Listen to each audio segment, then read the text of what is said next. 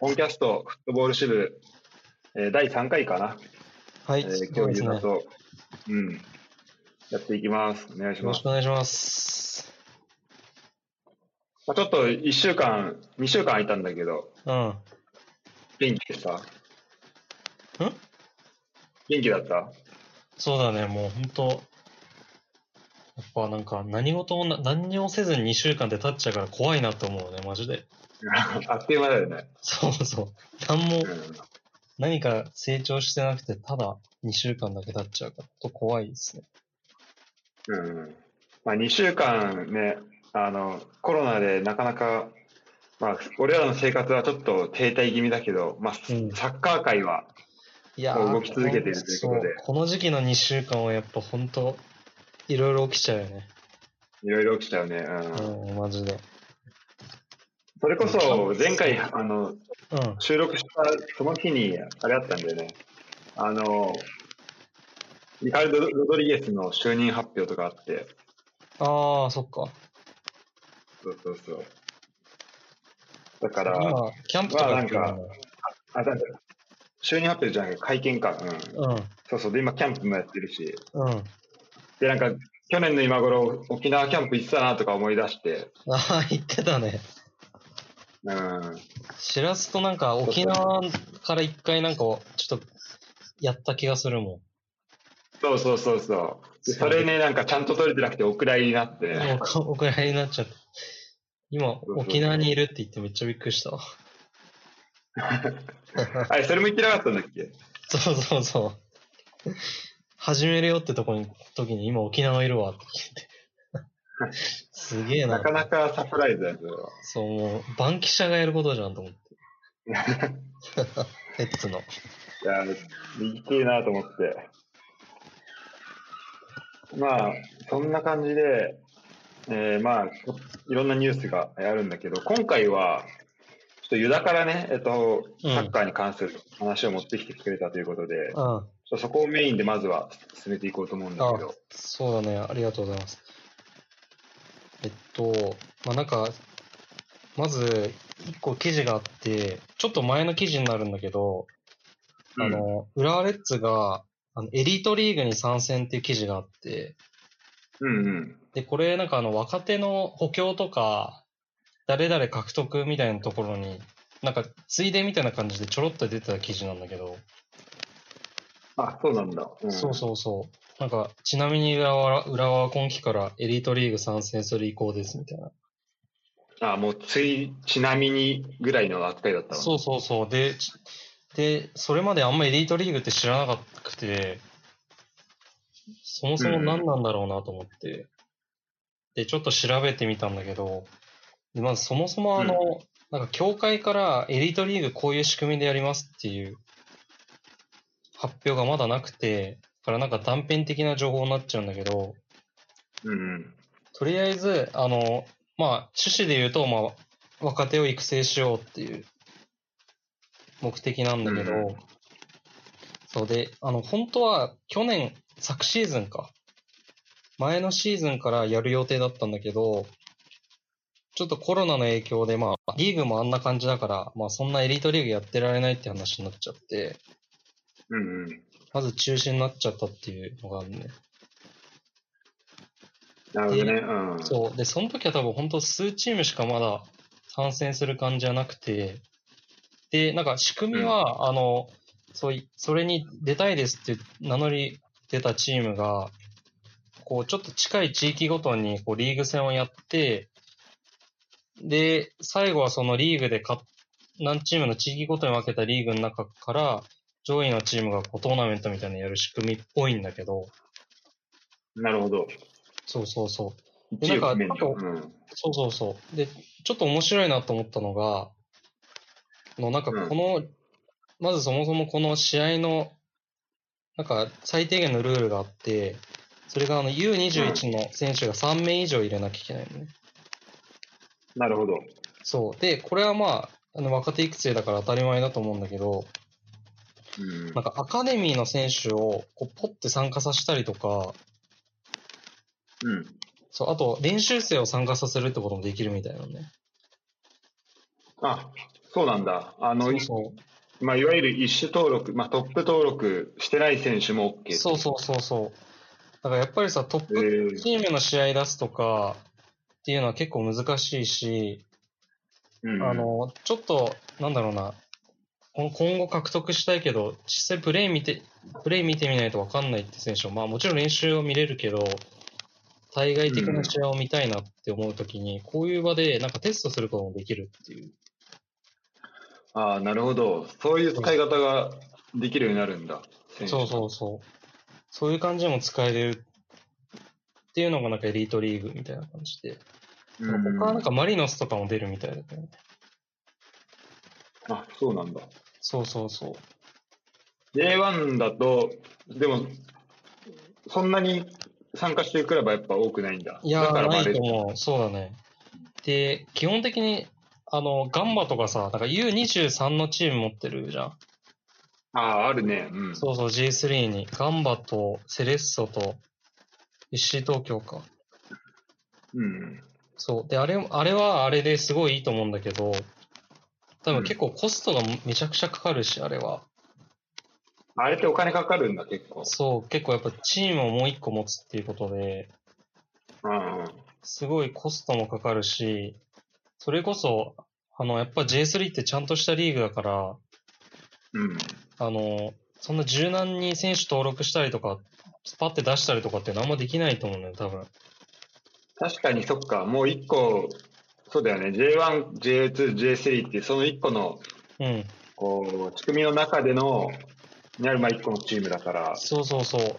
まあ、あくまで J3 はその育成のためのリーグじゃなくて、もちろんそうだね J2、J1 を目指していくためのチームだから、そう、うんそういったことはあんまできないから、確かに目的が違うわ、それは。そうそう、目的が違うんだよね。そう。で、なんか、J- J、J リーグ的には、なんか将来的に U21 のっていうリーグっていうのを構想しようとしてるらしくて、あ、そうなんだ。そう、育成、だから各チームがその U21 のチームを持って、そのリーグ戦をやれるように育成でうんうん。していきたいっていう意向みたいなんだよね。なるほど。そなんか、これ聞くとさ、なんかまあサテライトリーグあったじゃん、昔う。。ああ、そうだね。控えメンバーによるリーグみたいな感じでうさん。。で、多分俺らが小学生の頃、だから2000年うん代とかに、まあ、まではあった記憶があるんだけど、うんまあなんかそれにさらにちょっとこう若手をこう強化育成するっていうところをうんこう重視したっていう感じかそな、うだね、そう、多分サテライトとバー、多分やってることはすごい近いと思うんだけど、うんうん。なんかその若若手育成っていうのを結構明確にするのが、うんうんうん。あの、サテあの、やっぱ今回のエリートリーグなのかなと思ってて、そう、まあ、確かにこう順位をつけたりっていうところもね、一そうそ個うそ違いだよね。う、なかったよね。なんか、ササテライトリーグ前やってた気がするんだけど、結構まあ、練習試合の延長みたいな、ね。うそん。うだか感じだったよね。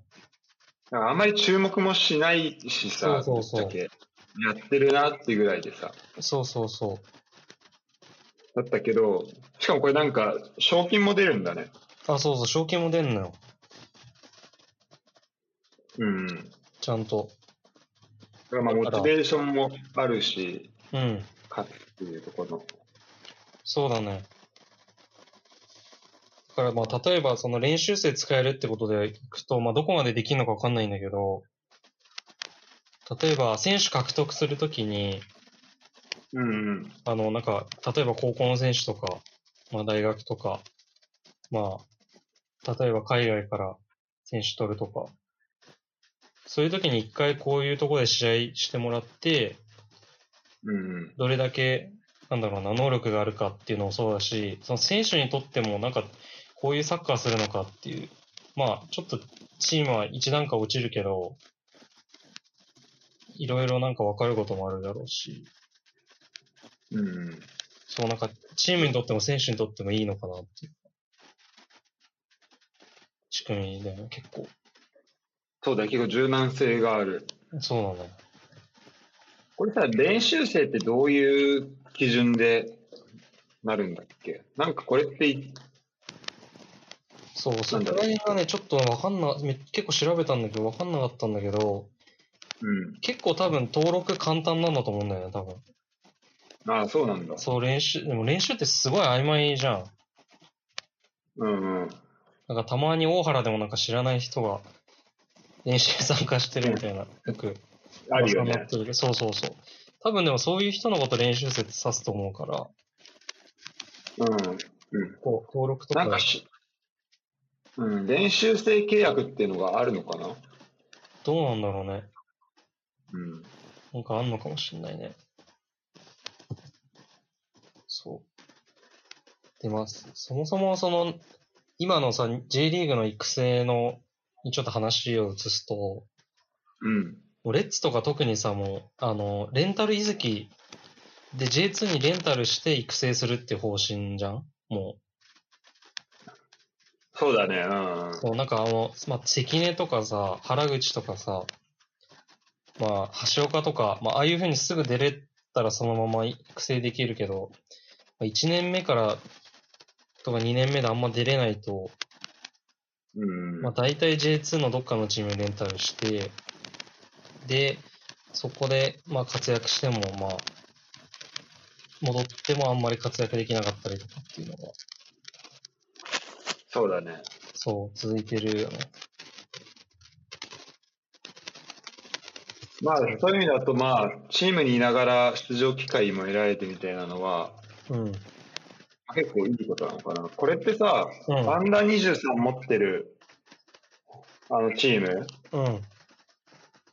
でさ、あれって、そっちでこの契約っていうか、そっちで出場登録したらさ、トップの方は出れないみたいな、そういうのってあるのあ、アンダー23でってことうん。アンダー23で出たら、うん。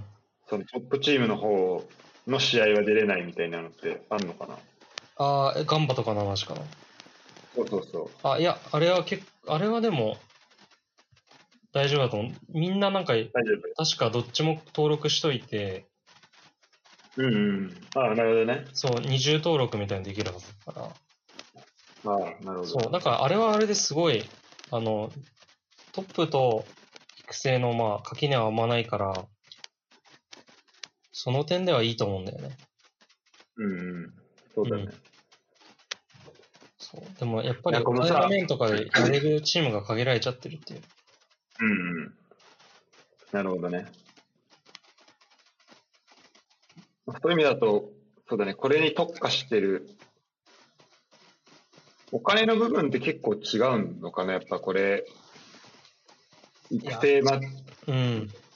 育成リーグ、エリートリーグ作るっていうのと、そうだね、違うんじゃないかな。なんかちょっと見たやつだと、エリートリーグやっぱ、協会も推してるから、うん、うあん。の、ちょっと支援みたいなのしてくれるっていうのをなんかでちょっと見たし、ああ、そうなんだ。そう、まあ J3 はやっぱりそういうのはないと思うんだよね、多分あくまでも。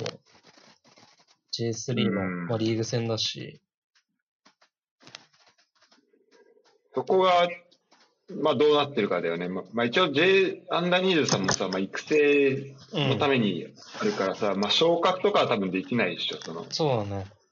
アンダー23のチームが。うんだから、まあ昇格も、あと、育成がまあ目的になってると思うから、うん、まあもしかしたらそこはああるかもしれないけど、ただこれさ、あの、なんだろう。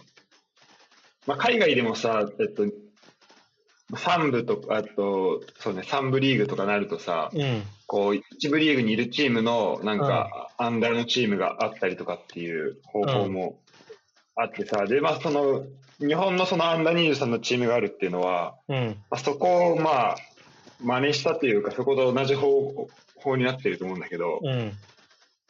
なんかどっちがいいんだろうなっていうのはあるよね。うん、そうだね、確かにね。うん。確かに、そう、なんかそうだね。うん。あごめんごめん、いいよ。あ、ごめん、そうだね。と海外っていうと、もうなんか、あの、ユースからすっごい細かく分かれてんだよね、もう日本よりも。うん、うんそうだよね。そう、なんか年齢制限で。日1本歳、さ2歳ぐらいで。そう、そうそう、ジュニアユース、ユースとかじゃん。まあ、ジュニア、ジュニアユース、ユース。でもうトップチームになるじゃん、次って。うん。でもさ、もう、海外のチームってもう2歳ずつぐらい分けられててさ、そうだね。そう、で、最後って多分、確か最終的に23まであるはずなの。あ、そうなんだ。そうそう、どのチームも基本的に。まあそうだね、確かに。うん、そうそう、まあでも、もう完全にいけるって選手はもう行くけど、そう、多分うんね、やっぱ、やっぱ18歳とプロって結構差があるじゃん、やっぱり。うんうん。高卒、高校サッカーで、まあ、どんだけやってても、そこからすぐにプロでうんうんバリバリ活躍するっていうのはやっぱ結構難しいし、そこで、なんかかん、すごい使ってくれる監督だったらいいけど、あんまり使ってくれないチームとか監督だったら、実践経験ができないまま、こう、1、2年を過ごしちゃう。うんうん。そう。だから、やっぱ、その点、細かく分かれてれば、必ずどっかで出場機会はあるから、はいはいはい。そう、実践経験を進みながらちょっとずつこう上に行けるんだよね。うんうんうん。そまあ、そこはね、確かに違いとしてあると。う。うん。そう、まあででも。これさうんうんうん。うん。あ、ごめんごめん。まあ、それで言うと日本は、まあうん結構ざっくり分かれてると思うけど、うん。どうその、例えばこれエリートリーグ、うん、まあ値段、なんだろうな、コストを完璧に無視して、うん。エリートリーグみたいな完璧に独立したリーグでやるっていう方法もあるけど、うん。でも、こう J3 とか、こううん JFL とか、そこになんか混ぜてやるっていう、まあ、うん。方法もあるわけじゃん。こううん一回このコストとか、まあ、参加チーム数とか全部度外視して。うん。その場合、なんかどっちの方がいいんだろうなってああ、そうだね。確かに。うん思ったんだよ。なんか、うん。例えば、まあ、この育成リーグでやった方が、まあ、その、いろんな柔軟性とかも出てくるかもしれないし、うん。そうだなと、もう完璧に育成のためって、まあ、割り切れるし、まあ、こっちも相手も、まあ、その育成のためっていう試合、あの、目的で試合やるっていうのはあるけど、うん。とそのリーグに組み込むって形にしたら、うん。まあ、昇格、降格とか、まあ、そこに関するこうモチベーションみたいなのはちょっと少なくなるし、まあまあ、それはまあ、育成リーグもまああんまないけど、うんとまあ、結構その相手がさ、ガチでやってくるっていうところまあがそうだよあるねじ。ゃん。うん降格かかってるチームとか、降格とうんか。。それはあそるこね。がね、どっちがいいのかなっていうのはちょっとう思んっ。たわ。確かにね。やっぱ、そう年齢で区切っちゃうと相手もその同じような年齢の人になっちゃうし、うんうんうやっん。ぱそのに30代とかそういった選手とた試合するって機会があんまなくなっちゃうしね。うんうん確かになんかまあ、それ、そこでできるならいいのかなっていう気もするし。でも、うんあもしその、それを J リーグの多分、協会としては、あの、J リーグのチームを結構ほぼ全部やっ、そういうことやってほしいなと思ってると思うんだけど、うん。その、そういうリーグを構想しようとしてるぐらいだから。確かにね。うんそう、そうするともう J3 が溢れちゃうから、うん確かに。そうだね、そういうこともあんのかなと思うけど、確かにでもその真剣勝負の方がいいよね、やっぱりね。うん。だからまあこの独立リーグが、このなんだっけ、エリートリーグ自体のレベルがどんどん上がっていくっていうのがまあ理想なんだろうけどね。そうだね、確かにそれを目指してるんだよね。うん。そうでもし、そういう、その、だから例えばサイスタのトップチームの前にさ、まあ今ボーイズマッチやってるけどさ、うん、うん。その前にちょっと見れるとかさ、あ確かにね。それも面白いかも。そう、そういうのあったらすごいいいなと思うんだね。うん。まあ、ボーイズマッチはね、あれは、まああれでこまあうね小学生の夢だっあたりれすはるから。まあ夢なんだけど、夢奪うことやっちゃう。うんだからこのでも一試合ね、なんかこう見る機会があったりとかしても面白いかもしれないしそうそうそうそう。うんうん。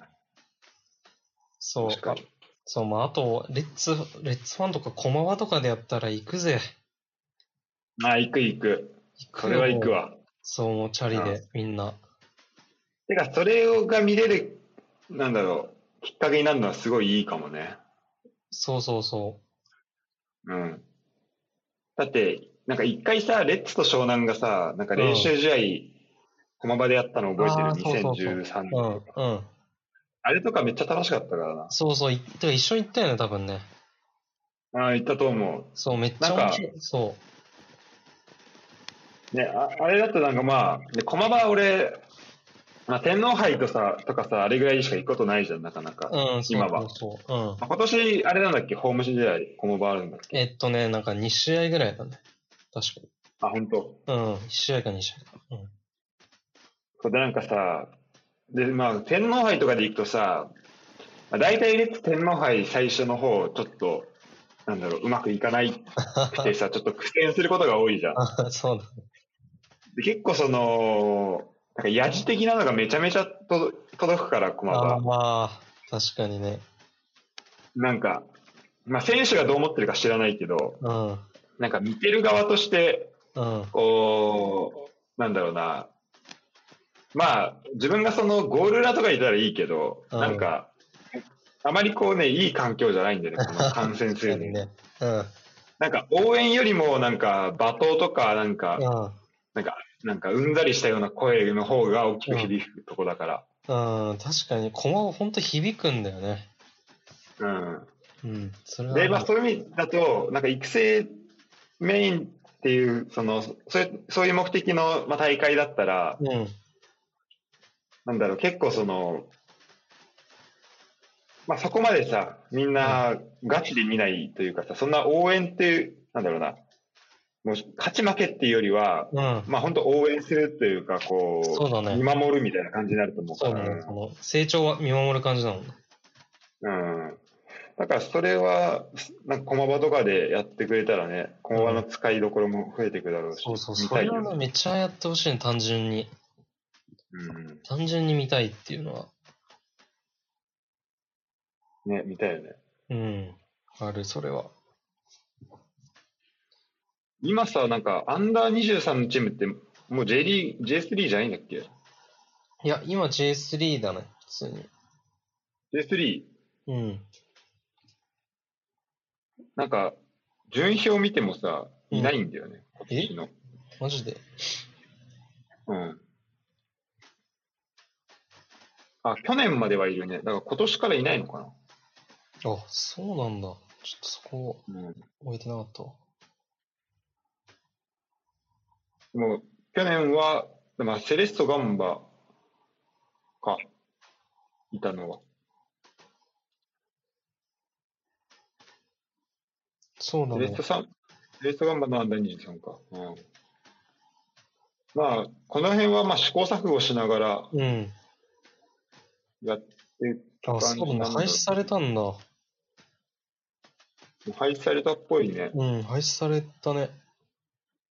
そうだ、結構、だから、多分、うん。うん。多分多分リーグとしてはこっちのエリートリーグの方にうんもう。進めていきたいっていう感じなのかな。そうっぽいね、やっぱり。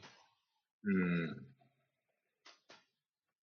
そなるほど。う。なんか最初はあれあったよね。そのなんか、アンダー22代表みたいな。22あったあった代表22選抜あったね。そう、そういうチームあったよね、一回ね。うんうん。そうそう。あれね、地味に面白かったけどな。そうそうそう、面白かったな、あれね。うん。ああいうちょっと試験的なやつもね、まああれやっぱ大変だと思うけど、あれでやっていくのは。あ、そうだ。結構あれだって、FC 東京のやつが出てるんだけど、あの、うん。リーグ、コロナの影響でこう、リーグの日程がちょっと不不透明になって、あの、会場をちょっと組めなくなってきたとか、そういうやっぱ、理由みたいああ、そうだよね。な。そそっかそっか。なんかレッツもさ、今年の、なんかリーグ日程さ、う。うん。あの、まだ未定、会場未定何個かあったよ。ああ、そうそうそう。うんそうなんだよね。まあ、出場機会が、うん、まあ、大事っていうのがね。そう。なんだっけ、あの、最近なんか、ちょっと前にベンフィカに移籍した日本人のゴールキーパーいるじゃん。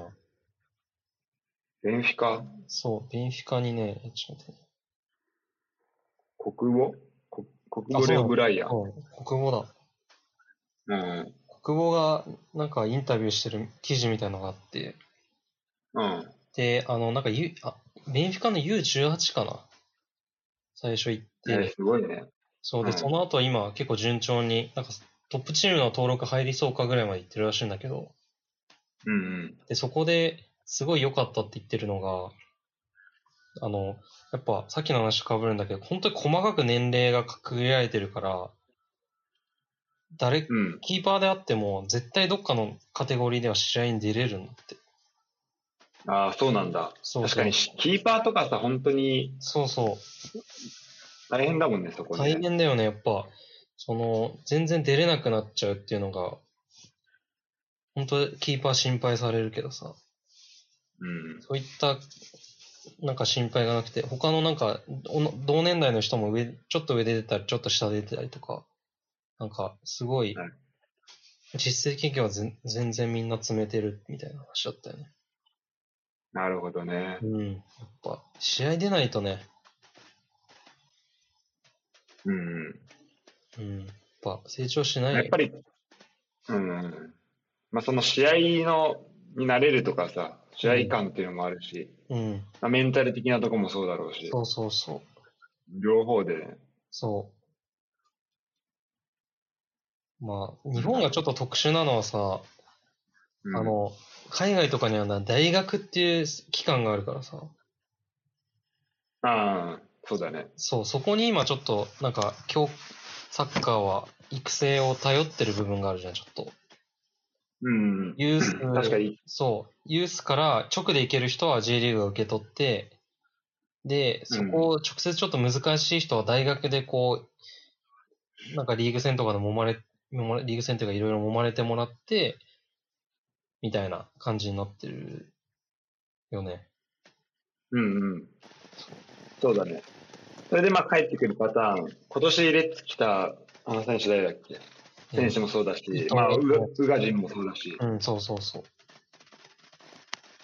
そうだね。で、それすごいいいとは思うんだけど、ううんん、基本的にまあ4年間って縛られちゃうからさ、うん、まあ、長友みたいな感じ、まあ、ちょっと早めに来る人とかいる、まあ特別指定とかであるけどさ、もう4年、4そうだ年ね年取っちゃうからさ、うん、うん、もう J リーグに来た時点で23とか2とかになってるから、ちょっとそこはなんかもったいないよね。年数としてはね。これ、ちょじゃあちょっと育成の話だから、ちょっと、ちょっと話を広げていいその育成ってところで。だかうん。らこれさ、本当、まあ、どっちなの、どっちとんのっていうのが、まあ、あって、例えばサッカーのために4年間、あの、他のところ行きます。だからまあ、大学うん。うん。に行って、で、まあ、プロに行けるだけの、その、まあ、力を備えますっていう、そのサッカーのためのうん。期間だと、大学を捉えると、うん。まあ、ちょっとなんだろうな、まあ、ほ他と比べた時の、ちょっと比較がわかんないけど、でもまあう、んちょっと大学高すぎるじゃん。その、それでだけで考えたら。あまあ、特に私立大学とかさ、あ。うん。そうだね。うん、高すぎると思うんだけど、ただその、なんだろうな、まあ、サッカー選手のそのさ、あの選手寿命とかうんを。考えたときに、うん。なんだ、まあ、大体20、27、8、まあ、俺らの年ぐらいが大体平均の引退寿うん。年齢になっててさ、うん。まあ、そろそろ、うんまあ、ちょっとそれも今、自分で言ってびっなんかびっくりしてるけ ど、あー 確かに。いや、聞いてびっくりした。うんただなんか、まあそうなっててさ、だから、なんだろう、まあ、スポーツだけで生きていけるような人もいるかもしれないけど、うん。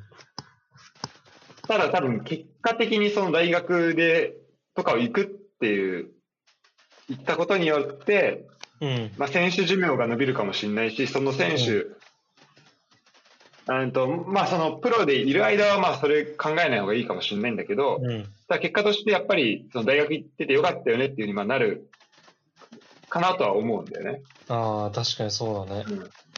だから、まあ、そこはなんかどこを見るかっていうので、まあ、そのせプレイヤーとしてうん。だけで見るのか、まあ、それ以外も見るのかっていうところもあるし、うん。まあ、その大学行ったらそこの大学のこのまあ、先生とか、あとまあ他の横のプレイヤーとか上下の関係とか、まあ、そこもまあ学んだりとかもするだろうから、うん。まあ、そこはそこで、あのまあ、大事にはなってくるのかなとはまあ思うんだけど、うん。確かにね。それは、本当日本の強みだよね。確かにね。うん、まあだからそういうふうに言うこともまあできるけど、確かに18から22までの4年間っていうのは、うん。まあ結構大事だからさ、その、うんもうそれこそ多分海外で22デビュー、まあそれ、まあ日本もそうだけど、まあ本当即戦力として期待されるようなうん。ところだし、うん。だからその、で今さ、その言われてるのはさ、大大卒でまあ2年目であの活躍できなかったら、ちょっと他のところ行った方がいいとか、まあ言われてるけど、うん。うんで、だからまあ、その大卒で上がる分、なんだろうな。で、まあ、大卒でスターになったら、その、う成功が勝ちあと約束されてるかというと、まあそうじゃなくて、その後 J リーグっていう全く別の舞台に行かなきゃいけないわけじゃん。うん。そうなんだよね。そうなった時に、まあ確かに大卒で上がるよりも、高卒から行った方が、そのプロを長い間できて、うん。その環境にまあ適応する時間があってみたいなところで、この高卒の方が、高卒から行った方が、まあ、あの、良さはあるよね、そこ、そこのメリットはあるじゃん。そうだね。長い間、そうだね。本当どっちを取るチかャってレいンジできうるみたいな。うん。ところなんだけどた。だその、まあ、そうそう。だで、まあ、大卒、大学行くっていうのは、まあ、その、学位取るとかも、うんそ。の保険を、人生全体見た時も保険取れたりとかって、まあ、あると思うんだけど、うん。まあ、それ以外にも、こう、社会的なスキルというか、うん。まあ、広い意味でね、なんかそれを、まあ、得たりすることも、まあ、できると思うんだけど、だから、まあ、高校にいるときからそこはね、なんか並行してできるようなシステム、特にその、クラブチーム、うん。なんかクラブのユースとかのチームで、まあなんかそういうことができるような、なんうか、ん。その教育的なところとかを、まあ強化していければ、うん。まあいいのかなっていう気はするけど。確かにね。うんまあ、でも、確かにどっちにしても、その大、まあ、あの、ユースにいる選手を、まあ、全員、全員をそのトップチームが引き受けられるわけじゃないっていうのうは、ん。問題ではあるね。問題であるというか、まあ、そこ、うんそこの受け皿として大学があるっていうのは確かうにん。そうだあねる。よね。そう、それで言うと、まあ、J リーグはさ、こう、結構ユースのリ、ちゃんとチーム持ってさ、で、それなりにお金をかけてさ、やってもさ、もう年に、まあ、一応その社会的使命っていうのもあると思うけど、年に一人昇格とかさ、昇格しない時とかも全然あるわけじゃん。うんうん、そうだね。そう、で、それさ、まあ、大学行って帰ってきてくれるパターンもあるけどさ、クラブ的にはやっぱ、あの、トップチームに引き上げたいけど、あ、ちょっとまだ足りないなっていう、ももうちょっと実力が、とか経験があればなっていう選手が多分、まさかいるわけじゃん。うんうん、そう、そういう選手は多分なんか、さっき言ったエリートリーグみたいのがあったら、まあ今までよりちょっと昇格の、なんだろう、ハードルはちょっと下がるのかなっていう気がするんだけど。うんうん。そう、こっちでちょっと経験積ませられるから、昇格させてあげようかなとかさ。そうだね。うん、確そうかに。そういう風になったら、なんかクラブにとっても、ユースにとってもちょっといいのかなって思うね。まあ、うんでそこ、そういうまあ選択肢があって、でも大学に行って、もっとちゃんと将来のことも考えてっていう選手がいたらもちろんそれはそれでいいと思うし、うんうん。そうなんか選択肢1個増えるっていうのはいいのかなっていう。そうだね。うん。この金子選手、今年出てきたじゃ、あーそうそうん金子大輝。面白いよね。あの人とかさ、うん。神奈川大行って、で中退して湘南に入ってみたいなのあったけそどうさ。そうそだからまあ多分その間に、どうなんだろう、途中強化してみたいな感じ入ったのかなう。そうわだかねんないけ。ど。うん。まあなんか、多分大学にいながら、こう、ねえ、その、まあプロの練習出てとか、まあいろいろあったうん。と思うけど、だからまあそこがまあもうちょっとやりやすく、あの練習生として参加しやすくなったりとか、っそうてだいうのねが、まああるのかな。うん、なんか、そう、金子はなんかちょっと、プレーがあんま目立ちにくいから、プロになんか、うんあの、目つけられるのがタイミングがちょっと遅くて、あの、なんか声かけられた時にもう大学って決めちゃってたらしい。ああ、そうなんだ。そう、それで、あの、あ、もう決まっちゃってます、みたいになって、で、こう、多分大学行きながら多分自分もプロ行きたいって気持ちがあったから、決断したんだと思うう。ん。うんこれさ、ちょっと、アンダー23をさ、クラブに作るっていうのはどうああ、JS。例えば、なんか、うん。あの、さっき調べたらさ、うんあの国母選手はさ、うん。なんか、ベンフィカのアンダー23に移籍したみたいな感じだ、ああ、そうなんだ、やっぱ。うん。うんだからなんか、やっぱこの高卒で、それはさ、18歳でそのままトップチーム入れる選手ってまあ少ないと思うね。それは確かにうん。 1年に1人2人いたらいい方だなって思ううん。思うけど、なんかもうちょっとその間をスムーズに、うなんか、それこそまあ17歳から出てもいいし、18歳で、まあもちろん出てもいいし、うん。まあ19、20とかぐらいで、うん。こうどんどん実力ついていく人もまあいるわけうん。じうゃん。ん。うん。なんかこの高校のこの3年間と、まあユースの3年間、なんだろうな、このサッカー選手を育てるってなった時に、この高校の3年間に必ずしもうん。当てはめて、うん。こう、じゃあこの3年間、ここ3年生終わったらもう終わりですって別にしなくていいと思うんだよね。いやー、それはめっちゃ思う、それは。うん。うん。そう。で、そう、だから、だからクラブでそのアンダー23でも22でも、まあ、何でもいいんだけど、なんかそういうもう一個、そのアンダー18の一個上のカテゴリー、なんかランクみたいなのを作れたら、うん。それはなんかいい、あの、クラブにとってもいいんじゃないかなって、まあ一個思うんだけど、うん。多分今のその、このパスで言うと、うん。まあ、やっぱさ、大学行くっていう、この大卒とかさ、そこの、この、多分資格みたいなのがさ、結構みんな、まあなんか保険としてやっぱ持ちたいっていうのが、うん。あったりするんだまあそうだろようしね。うん。なんか、そう、でも別に大学行って、まあね、まあ学べること、まあだからひ人間関係とかはあると思うけど、うん。まあ、あとまあ学部にもよるか。まあでもまあ、なんだろうな。別に大学行くことを、そんなひ、なんか100%必須にするっていうよりも、なんかもっ、そこをなんかもっとクラブで育成できる、教育できる形にして、うん。っていう、で別に大学行かなくても、なんかその辺のスキルはつきますみたいな感じにする。だからこのクラブを一個の育成教育機関にしちゃうっていうのあは、ーめちゃめちゃななんかるほどね一個面白いなと思うんだよな。ああ、なるほどね。ちょっと大学がやってる部分をちょっとクラブとしてもちょっと取り入れてそうそうそうい。くっていう感じね。うん。でまあ、そうすると確かにこのソーシャル性というかこのふ不特定な多数とこう関わるみたいなことが、うん。まあ、ちょっと少なくなるかなとは思うから、まあ、そこは例えばクラブ間とか、うん。まあ、大学とのこの連携とかまあいろいろうん。あの考えた方がいいかもしれないけうどんでも、まあ、その辺がねだからそだから懸念点あるとしたらその、まあ、大学生としてこういろんな人とあの、まあ、出会うチャンスがあるから、まあ、そこがちょっと薄くなるっていうのは、まあ、確かにうん。うん。ちょっとあるかなとは思うし。そうだね。けど、うん。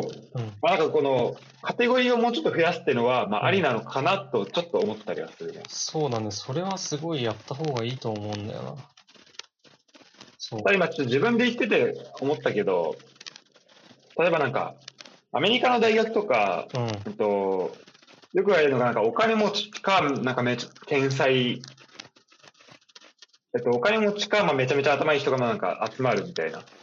ええあ、そうなんだ。とこらしくて、ううんん。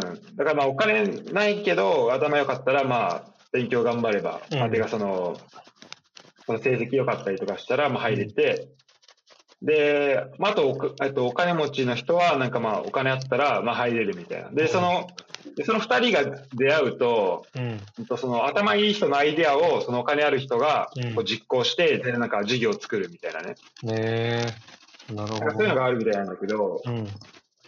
うんとまあ、スポーツ選手になる人とか、うん。まあ、その大学い、大卒からそのプロの世界に行く人ってまあたくさんいると思うんだけど、やっぱ、その人が、まあ、その現役でも、もちろんそうなんだけど、その現役卒業した後に、こう、なんかプロのスポーツの世界と、例えばなんかビジネスとか、あと俺らのいなんか一般人が住んでる世界を、うん。なんかまあ結びつけてくれるうん。なんか、その、まあ役割も果たしてくれると思うから、こう、うん完璧に、まあ、そのスポーツの世界と、あと、大学とか、その、いそのスポーツ以外の人が住んでる世界を、うん。まあ完璧に切り離すと、それはそれでちょっと危ないのかなっていうまあうん気もするんだけど、うんうんただね、あのーうん、まあそこは、なんだろうな。まあこのアンダー23とかもこの選択肢としてなんかまあありじゃないかなとはちょっとか、そうだねまあ今本当パッと思ったわ。うん。うん、確かにね。選択肢、まあ、うん選手との、まあ、判断として、まあ、そういうのだけじゃなくて、まあ、大学でとかっていう選択肢もあっていいと思うし、うん。そのクラブとしてもう一個その昇格と、あの、まあ、できなかったらもう大学っていう選択肢しか今ないからさ、うんそれでもう一個アンダー23っていうのもあっても面白いのかなとは思うけど、あれなのね、海外とかやっぱアンダー23のさ、ヨーロッパ特にさ、あの、チャンピオンズリーグとかやってんだよね。ああ、そうなんだ。そうそう。で、なんすかごい、ね、そう、ベンフィカ、国防はなんか決勝戦出てみたいなのやってたんだけど、うんうん。そう、だからやっぱそういう、書いてあった確かに。そうそうそう。やっぱそういうのを、まあアンダー23持ってるのが常識だからさ、海うん外。うん。まあそういうレベルも高いだろうし、そういうつながりもあるだろうし。もうだから、あとはそこでどれぐらいの、なんだろうな、この、まあ、持続させていくためにどれぐらいの体力が必要かとかは、まそうだね。あ、あると思うけど、まあ、今このコロナで、まあ、本当それどころじゃうん。ないっていう、クラブのね、あの、体、なんだろう、体を大きくするっていうよりは、もっとうん。スマートに、あスマートというかスリムにしていく方にまあ進んでいくのかなっていう気もするけど、まあそんなと、まあでもできたらそっちの方向っていうのもちょっとどうなるのかなっていうのを考えてみたいところではあるよね。そうだね。うん。もう本当単純に駒場行きたいっていう。そうだね。それはマジで。本当に。今年いけるかもしれないからいいね。そうそうそうそう。てかもう思っだたよからねチ。ケット争いも大変なことになりそうだけだど。から今無観客でやってたりとかするときさ、サイスター、それこそコストの問題とかもあるけど、から、駒場とかでできないのかなと思ってたんだよね。本当だね。リーグ戦、うん去年とかさ、無観客だったら駒場でやればいいのにと思ってたんだようんうん。ね。なんかまあ、こう事前、なんだろう、レギュレーション的なところあるかもしれないけどさ、もうなんか広告とかもさ、うん。うん。まあ、だから広告だね、そのなんだっけ、あのーゴール裏のそのデジタル、うん。なんかサイネージ的なやつがああ、さ、そうだね。そうあの出せる広告の数が減っちゃうから、その、うん、そうこだのまね。まだと多分。うん。だからまあそこの部分はあったのかもしれないけど、うん確かに、サイスターもあれだもんね、客席の真ん中のとこにいっぱい広告置いてあったもんね。ああ、そうそうそうそう。多分、それが多分駒場でやると多分確かに、もうぎっしぎしでもう置く場所なくなるんだギシギシで。まあ、まあそれはね、それはそれでちょっと見てみたいけど、うん。あとなんかこうデジタルでこう、なんか5秒ずつぐらいで変わる広告とかもさ、あれって駒場あったっけいや、駒はないんじゃないかな。なんかね、その辺だよね、なんかう、んそこが多分、あんのかなって、今気がしたわ。うん。でもまあね、だでも基本的には、俺ら目線で言うとさ、あの、もう無観客だったら駒場でやってほしいよね。いや、そうなんだよやね。ってほしいというか、別に駒場で良くないってなるよね。そうそうそう。無観客というか、まあむしろあれかな、5000人ぐらいの観客の時は、駒場で見たいよね。そうなんだよね。5000人とかだったら、その方がいいんじゃないかなって思っちゃうんまあ、あでも、それもあれだな。まあ、専用スタジアム、最初の、開催だったらまあかなりこう前の方で見れる機会も増えるから、まあ、それはそれでよかったけどな、俺は。ああ、5000人でもってことね。 5000人の時、うん、あの、うんあ、最初でもね。うん、まあ確かにそうだね。うんまあまあ、そうだね。でもまあ、駒場いいね。そう、まあ駒場あるから、まあ育成の、なんかもうもう一チーム作ったりとかしたら、そそっちはもう駒場をなんか拠点みたいな感じにしたら、すごい面白いと思うけどね。いや、そうだね。それは本当に見てみたい。そうだうね。ん。こうやっぱ、あの、コアなファンとか見に来ると思うし。うんうん。そう、今さ、結構レディースとかやっやってても、試合見に行ってたりしする人いるしさ、結構、あ、いるいあのる。そうそうチャいるリでよね。チャリで行ってたりとかさ、なんか、よく、そういう人がいっぱい来てもらって、すごいいいんじゃないかなと思う。レッツファンやっぱ、最抜きの選手大好きだしね。そうだね。うん。もう生え抜きって言葉がもう、多分みんなタトゥーにしてもいいと思うよ。タトゥーにしてもそんなもう後悔ないと思う。 本当だ生え抜きって。マジで。生え抜きな多ん分かそれぐらいみんな好きだと思そうそうそう。やっぱり、生え抜き好きだからさ。う。うん。そうだね。なるほど。じゃあまあ、エリートリーグはうん。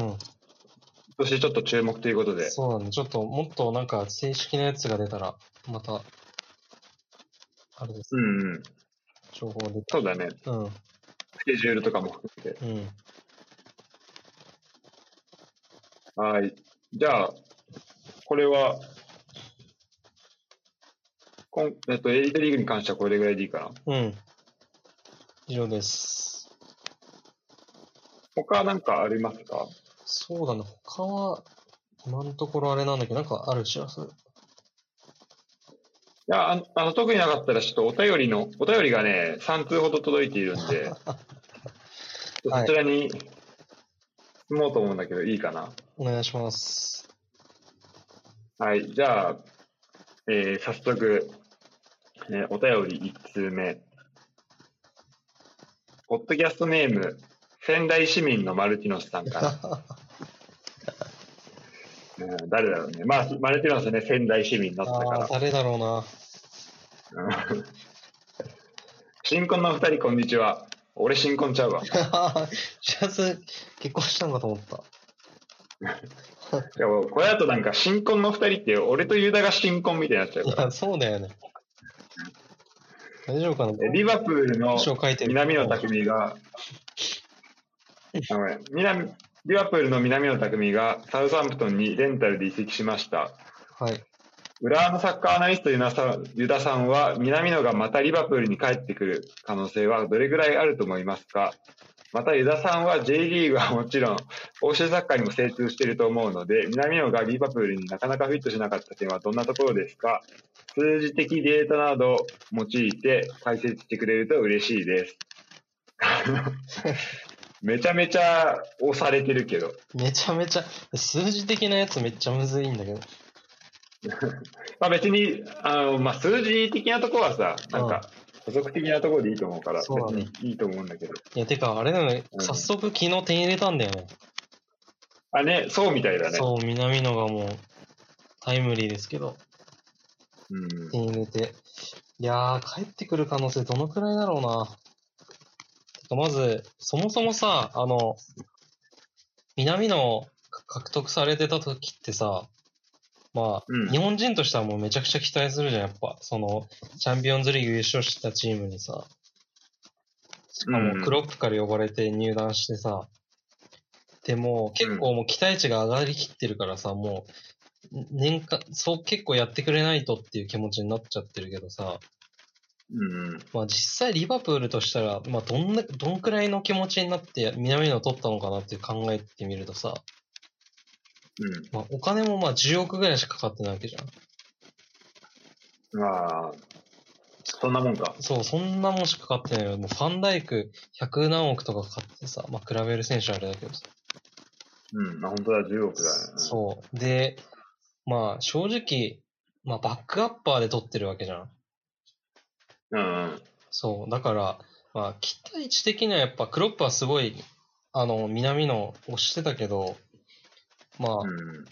そんなバリバリとした活躍を正直求めてたっていうか、結構便利屋みたいなさ、感じで獲得したのかなって思ってて、うん。まあ、けあの、ハードワーカーだしさ、いろんなポジションできるしさ、うん。そうだね。だからまあ、フィットできなかったっ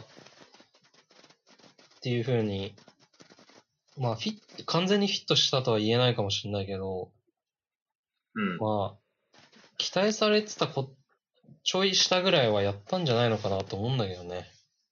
うんうん。そう。そうだよね。なんか、旧大点というか。そうそうそうだね。まあ、結構いろんなポジションもやったしさ、うんうん。そう。で、結構中盤とかもやらされてたじゃん。その、最初、前線のスリートップ以外じゃなくて。あ、なんかそうみたいね。そうそうそう。で、しかもさ、やっぱ、リバプールのサッカーってさ、あの、なんか、さっきあの、なんか、去年、その優勝した時、どれぐらいみんな点取ってんのかなって見たんだけど、うんま。あ、基本的にやっぱマネとサラーがめちゃずば抜けて点取っててさ、あとフィルミーノ。うんうん。そう。で中盤の選手、その、中盤の3人ってあんまり点取ってないんだよね。うんうん。そう、だから結構そのハードワークに徹しててさ、うん。で、その3人に点取ってもらうっていうようなサッカーだから、まあ、南のあんま得点数は伸びなかったんだけど、うん。まあ、そう、9大点ぐらいはやったんじゃないかなって思ってるんだけどね。やっぱこのトップで出るってなった時に、そう競争する相手が、ちそうょっとね、 そう。強すぎるよね異。次元すぎる。その別に、だから10億で取っ取った人にその3枚を画像崩してほしいって多分思って取ってないし、そう、うん、そうだね。そう、それだったらまあ、もうそもそも、そう、うん5、60億で取ってくるし、最低。うん。そう。だから、まあ、あんま失敗だったとは思わないけどね。まあ、リバプールじゃない、南野としてもさ、こう、活躍するリーグをプレミアに移せたっていう、そっちの市場に乗れたってことは、まあ、結構でかいんじゃないそうそうそう。まず、まさにだってサイサンプトンっていうチームに行けてるわけだしね。ねえうん。今ちょっと連敗続いちゃって、まあ、順位も注意とかだけど、うん。全然ここからまた上に上がっていける可能性もあるし。そうだね。うん。そう、だからまあ、質問に答えずと、やっぱリアプール帰ってくる可能性あんまないんじゃないかなって思いますね。ああ、なるほどうん。やっぱりサウサンプトンで活躍するような気もするし、うんね。そう、まあ本人的にもそっちの方がいいだろうし。そう。でもやっぱ1年あああいうすごいいいチームに行けたっていうのはめちゃくちゃいい経験だしね。ねそう。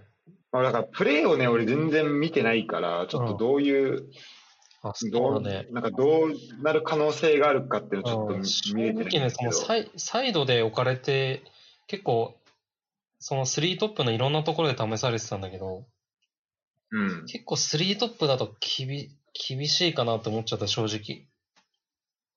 まあ厳しい。そう、まあ、3トップのサイドだったら、やっぱりマネとかサラーみたいなスピードとか、やっぱ打開力求められるし、やっぱそのスピードで言うと、ちょっと、もう少し欲しい感じではあるの。 そうだね、やっぱり、まあ、比べる相手がマネとサラーな。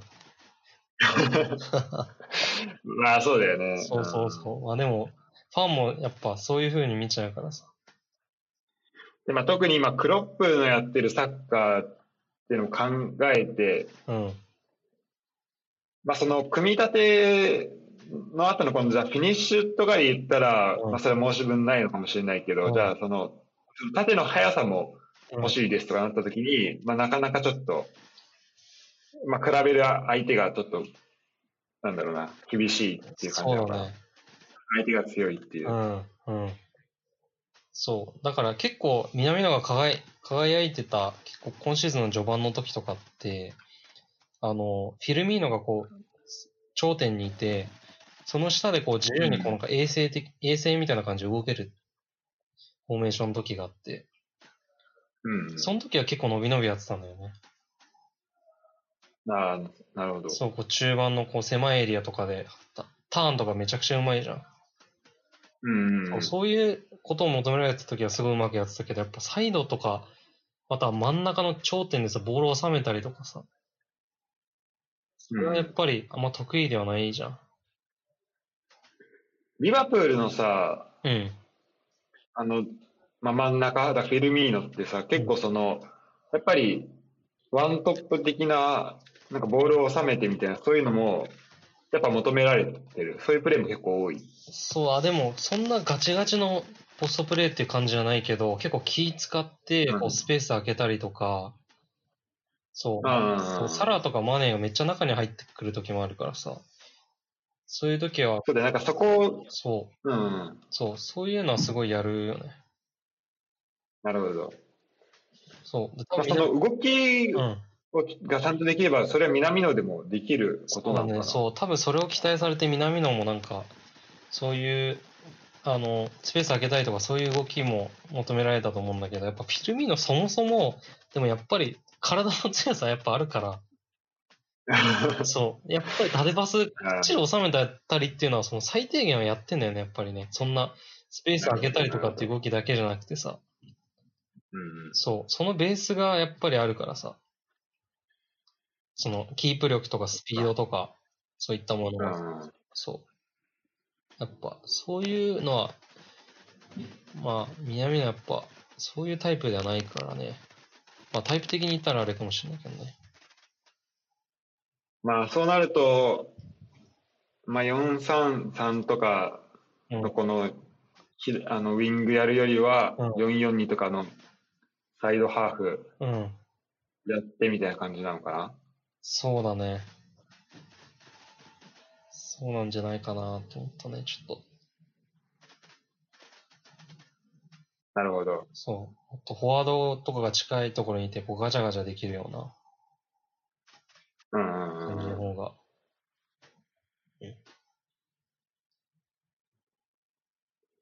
いやーでも、あれだね、あの昨日のゴールはすごいいいゴールだったいね。やー、すごいよね。ね、あれね。ああいうのやっぱできるんだよね。やっうんうんぱり、すごいわ。期待ですね、今今後。うん、そのだ全然トップでもね、できそうな感じはあそうるいや、できそうだよね、こ普通にね。うううん。ん。がまあ、ちょっとリ、スターサンプトンで活躍、大爆発して、まあ、リバプール戻ってほしい。まあ、願望はもちろんあるよね。うん、そうだね。いや、それはもう一番た。だ、もうん。ただほら、俺ら、去年のさ、順位予想を見ても分かるように、願望をちょっと出しすぎるとさ、 空回りするこそとうがあだね。るちょかっとら。願望が強すぎるか。うん。そうだね。あとなんかあれなんで、サウサンプトンの監督が、レッドブル系の監督なんだよね、確かね。あ、そうなんだっけ。じそうそうそう、なんか、ゃあそこも結構フィットする感じなのそうかないう意味ではやっぱり、ヒットをする戦術ではあると思うんだ。すごい、本当いいチーム行ったと思うんだよね。なるほど。うん。あしかも、それこそオーストリア出身なんだ、この人。ああ、そうなんだ。そうん。う。いいね本当だラライプツィヒ引いたんだ。えー、ちょっと今度その特集として、うん、この、ライプツィヒじゃないけど、えっと、レッドブル系うのん。ヒット特集っていうのをちょっとやりあたい。あ、おいいね、面白いね、それは。うん。なんか、あ、なんだっけ、えっと、ナーギルスマンじゃなくて、あの人。えっと、スポーツ、なんかダイレクトああ、やえランゲニックだっけつランゲニック。ランゲニックに、ちょっとこう、てか、ランゲニック系統の人かな。どあーっちかというと。うん。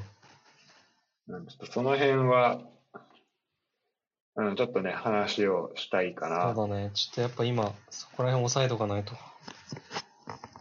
うんやっぱみんな結構活躍、なんだろう、成績残してるし、あの、ボルシア・メンヘングラグラードバッハのうあん。のマルコ・ローズ。ああ、そうだ。だよね。うん。確かに。まあじゃあちょっと、そんな話もしながら。なんか、数字で話してくださいって言ってるけ ど、どうですかいや、これもうちょっとね、難しいな、これ、数字で話す の。すごいなんか困らせようとしてるのは伝わってくるんですけど、困らせようとしてるこの人。そう、まんまと困っちゃっ てるわ。その、望み通りに。ちょっとね、スタッツを全然持ってきてないんだよな。そうだ、ちょっとスタッツはじゃあもうちょっと取り入れます、じゃあ、もっと他の話に。まあちょっとこれから今後の課題ということそでう、なんで、ちょっとスタッツ持ってきます。うん。そうね、ちょっと、多分ね、プレミアリーグの公式のサイトとかだったら、うん。まあ、あるんだ、あるんだと思うけど、ああ、リアブルのスタッツが、うん。あと、まあ、あの個、人のやつか。南野とかうも、んうんううん。ん。ただ、ちょっとね、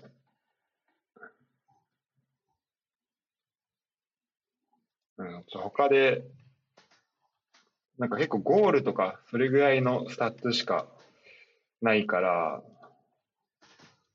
ちょっとあの、いいデータ持ってこれるところをそうだね探しておきます。そんな、うんスプリントがめちゃくちゃ多いっていうのを見たんだけどね。あ、本当うん、みんなあの。、でも、本当だ、そういうのもあるな。そパースの数とか。あれもあの、まあ、ユダがその試合を実際に、てかプレイしてるところ実際に見て、まあ、持った感想がやっぱり大事だと思うんで。う。はい。うん。まあ今後ね、まあそれも取り入れられたらって感じだね。そうだね。ちょっと次回の課題ですね。はい。はい。じゃあ、このお便りは、ここ、これぐらいで。はい。次のお便りです。えー浦和のサッカーあと、ポッドキャストネーム、今日から俺は新恋は様から。 これなんか心当たりのある。このあたり。りありますね。めちゃくちゃ。 うんえーありがとうございます。浦和のサッカーアナリスト、ユダ様、ドイツのサッカーアナリスト、白戸様、こんにちは。まあ、サッカーアナリストってね、行々しいけど。で、これ多分さっきと同じ人だろうね。さっきの人も浦和のサッカーアナリスト、ユダさんって人が。どう考えても同じ人です。 今年も欧州の移籍マーケットが閉じましたが、気になった移籍、面白いなと思った移籍があったら教えてください。また今後の注目選手やチームも教えてください。えーちなみに去年のこの時期、あなたのハートにゲーゲンプレスでおなじみの日向坂46影山由佳さんは、注目選手にアストンビラのグリーウィグリーウッドチームにリーズユナイテッドを挙げていました。グリーウッドはめちゃめちゃ活躍していましたね。リーズも開幕からとても調子良かったです。おきお気に行かずにそれなりの答え期待してます。ということで。最後の一文余計ですね。どうなんか注目、まあ移籍とかは俺ぶっちゃけあんまり追っかけてないからわかんないんだけど、う注目している選手とかん。、そうだね。まあなんか欧州サッカーでっていうことなんだけど、いや、その遺跡で言うと、なんかちょっと面白いなと思ったのが、あのシャルケ。うん、うシャルケが今結構やばいじゃん。ん、やばい。もうかん、超落ちそうじゃん。この間、久々に勝ったんだけど、それがね、1年ぶりにあ、勝そっうただよね。なんか、30試合ぶり勝利とかでしょ。ら。うんうん。そう、もうやばい中で結構積極補強してて、あ、そうなんだ。そう、あの、面白いなと思って。なんかあの、まあ、コロシナツっていう選手、アーセナルからと取ったんだけど、あ、マジで。そう、あと、ま、あの、アーセナルからもう一人、ムスタフィー取った。あ、なんか結構いろんな選手を入れよう入れようとしてんだよね、そしたそうらそう、あと、あの、前の活躍してたフンテラール。はいはいはい。そう、フンテラール、今37歳なんだけど、マジか。そう、フンテラール戻したりとかしてきて、なんかあれだよね、あの、ちょっと昔の血を入れて、なんか良かった時代の記憶を取り戻そうとしてるっていうのをちょっとそう見だね。た。なんかそう必死にこう、なんとかしてこ、今年残らないとっていうのはめちゃくちゃ感じるね。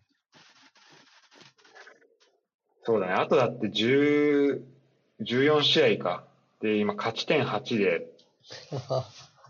で、降格圏、そうだね。で、降格圏外に出るには、まあ、い現時点で勝ち点9必要だから、 うん。ああのあ、あと9ポイント必要だから、まあ、かなり離されてる状況だね。そう、いや、だいぶやばいな。8ってやばすぎるよね。20試合やって勝ち点8。 10試合で1勝5分け、得点も15点しか取ってないからね。うん。そうう、んでもなんか、もう、もうあ、でも移籍負けちょっともう終わっちゃったんだもんね。なんかね、もっといろんな選手を取ろうとしてたんだよね、シャルキは。あ、そうなんだ。そうそうそう。もっと、あの、昔いた選手とか。うんうん。そう、だからいっぱいこう、今こういう状態だから帰ってきてよ、みたいな感じでやってたと思うんだけど。あんまり帰ってきてくれなかっ結局、うん。た。そう。なるほど。そうだね。あ、俺じゃブン、ブンデスリーガで行くと、俺は、えっと、まあ、アルミニア・ビーレフェルトに、うん。まあ、もともと堂安律がいるんだけうど、ん。そこにあの、お奥川雅也ああ、そうだね。そ確かに。うが、まあ、移籍してで、同い、あ同い年じゃないか、2個下か。なんだけど、まあ、ちょっとね、こう、もともと、あの、サンガで、で、それこそあの、アンダー22選抜とかも出てて、うん。で、まあ、ザルツブルグから、えっ、と、まあ、つ最終的には、えっと、今、2部で結構上位にいる、えーホルシュタイン・キールっていうチームからう、ん。ビールフェルトに、あえっと買い取りを付きオプション、買い取り付きオプションのローン移籍らしいんだけど、あ、そうなんだ。うん。まあ、でも、このままね、ちょっとビールフェルトのこの、今ちょっと降格争いしてて、今16位なんだけど、うん。だから結構その降格争いが、まあ、シャルケ、マインツが結構もう下2つうで、ん。で16位のその降格プレーオフを争って、えーまあ、アルミニア、ヘルタ・ベルリン、ケルン、アウクスブルグ、うん。えーホルホッフェンハイム、ベルダーぐらい、まあうんシュットガルトもちょっと入りそうぐらいなうん。感じうん。で、まあ、今争っているんだけど、うん。でアルミニアに一応、今俺が住んでる、しあの、町と、まあ、同じ州にある町だから、うん。ちょっとね、で、まあ、前までは、まあ、堂安いるけど、まあ、そんなに思い入れないかなと思ってたけど、ちょっと日本人選手が2人増えたっていうことで、うん。このアルミニア・ビーレフェルトはちょっと注目してほしいなっていうのああ、は、注目だね、それは確かに。うん、あるね。確かに、じゃあもう、うん、そうだね。ど奥が左やった、で、ドアが右やって、みたいな。二人同時に見たら結構面白いよね。そんなん見れたらめちゃめちゃいいね。あ、いいね。やっぱその日本人の活躍を本当現地で見見たいっていうのは本当めっちゃ前から思ってる夢だわ。だから、ここちょっと応援したいよね。本当いいよね、それはね、やっぱり。うん。そう。本当羨ましいわ。本当に早く現地で見に行きたいんだけど。そうそうそう。一回、もうなんか、向こうにプレミア見に行った時なんか、ソン・フンミンが入れて、みたいな。め間違えられてあ、、マジでそう。あ間違えられてめっちゃ、サンキューみたいに言われたことあるけど、複雑。うんめっちゃ複雑だったもん。うんまあまあでもそれをそれでもねまあすごいよねそれはそれでもなんか嬉しいかもしれそなう、いそれなんかこそ、これでマジで、香川とか日本人だったらめっちゃいいなと思ったけねそうだねど。うん、本当に。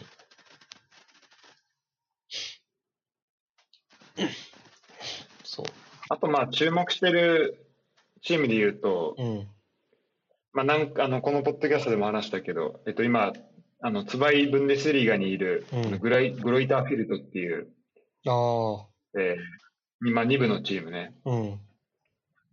今ちょっと、えー、4位かなうん。まあ、かなりこう昇格争いがまあ熾烈を極めているんだけど、うん。まあちょっと、このチームは、今、ルームメイトのその、兄弟がなんか、関係者にいるらしくて、ええまあ注目はしているかな。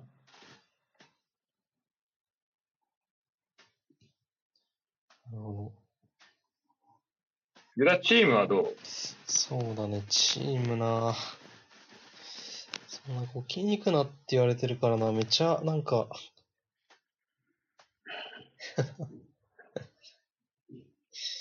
気に入ってるじゃんって言われそうだもんな、なんか、全部。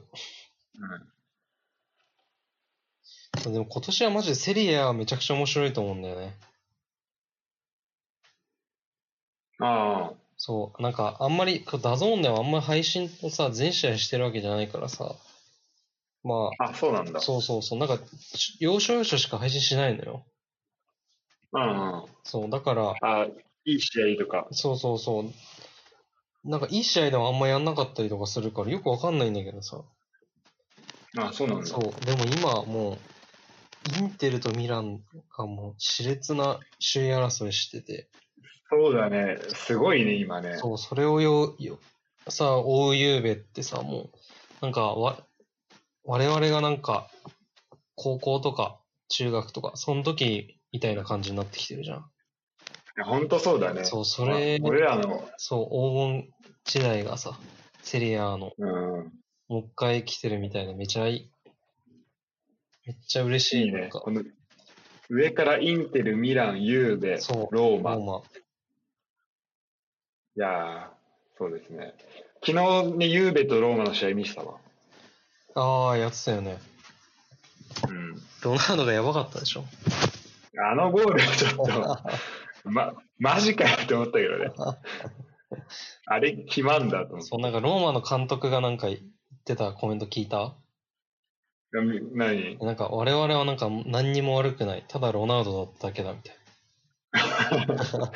いや、ほんと、笑っちゃうようなゴールキーでした、あれな。何は。も修正する必要ないみたい な感じだった。そうね。あとね、ちょっと、まあ、昨日見ててちょっと気になった選手で言ううと、ん。えっと、これは、まあ、昨日あの、えっと、なんだっけ、ゆうべローマじゃないんだけど、うん。これ、えっとね、えっと、ラリーガの、うん。えー、これエルチェかなうん。エルチェっていうチームにいる、えっと22番のエミリアーノ・リゴーニっていう選手がいるんだけど、うん。まあ、その選手が、うんとまあ、昨日ね、フリーキックで結構いいシュートを打ってて、うん。まあ、それだけなんだけど、なんか、えっと、どこでやってたっけな、えっと、ビジャリアルか。ビジャリアルでやってて、うん。そう。で、まあ、活躍してたんで、ちょっと、この、なんだろうな。まあ、28歳なんで、まあ、そんなには、まあ、全然若手ではないんだけど、うちょっん。と今後、あの、楽しみにしたいなってのはちょっとあって、うん。なるほど。あと、ウエスカ・レアル・マドリー、あ昨日やっててあ、、岡崎。で、あのね、ハビエル・オンティベロスっていう選手、うん。まあ、結構なんか、ボール持ってそこからなんか自分で仕掛けていく感じとかすごい良くて、うん。まあ、おあの今後、ちょっと注目したいなっていう感じではあるかな。なるほど。もう本当ラリ、もうリーガとかさ、本当レベルがめちゃくちゃ高いから、全然下位のチームでめちゃいいゴール出たりとか、バンバンあるもんそう。そうそう。 あるよね。うん。そう。確かに。あそれです。たしちょっと、ラリーがつながりで言うと、やっぱすあの、うんソシエダはいはい。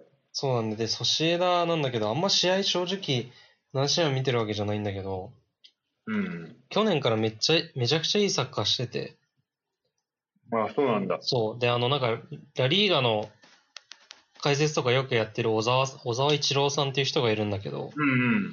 で、YouTube とかよく上げてるんだけど、本当ラリー、ソシエダのサッカーがラリーガで一番面白いみたいな。あ、そうなの。へーそうそうそう。てか本当ヨーロッパで一番いい面白いんじゃないかみたいなのずっと言ってて。マジか。そう、それはね、だからちょっと、ここれからちょっとソシエダの試合をめっちゃ見ようっていうのは自分にちょっと言い聞かしてるんだけど。俺ちょっと注目してみるわ。ソシエダね。そう。若手がいっぱいいて、で、うんなんかすごい監督もしっかりした戦術があって、みたいな。